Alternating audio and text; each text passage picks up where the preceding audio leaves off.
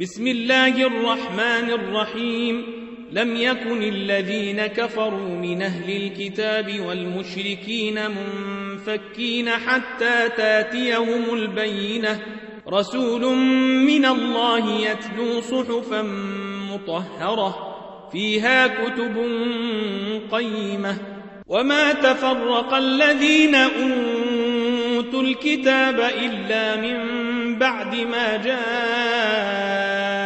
جاءتهم البينة وما أمروا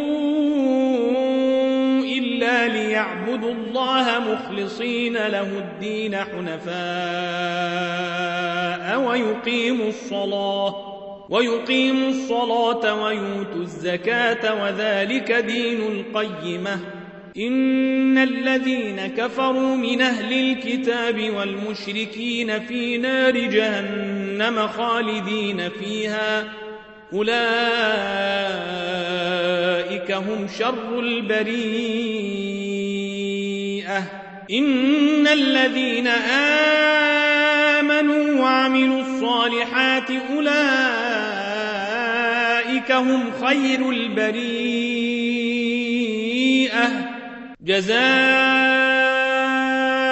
عند ربهم جنات عدن تجري من تحتها الأنهار خالدين فيها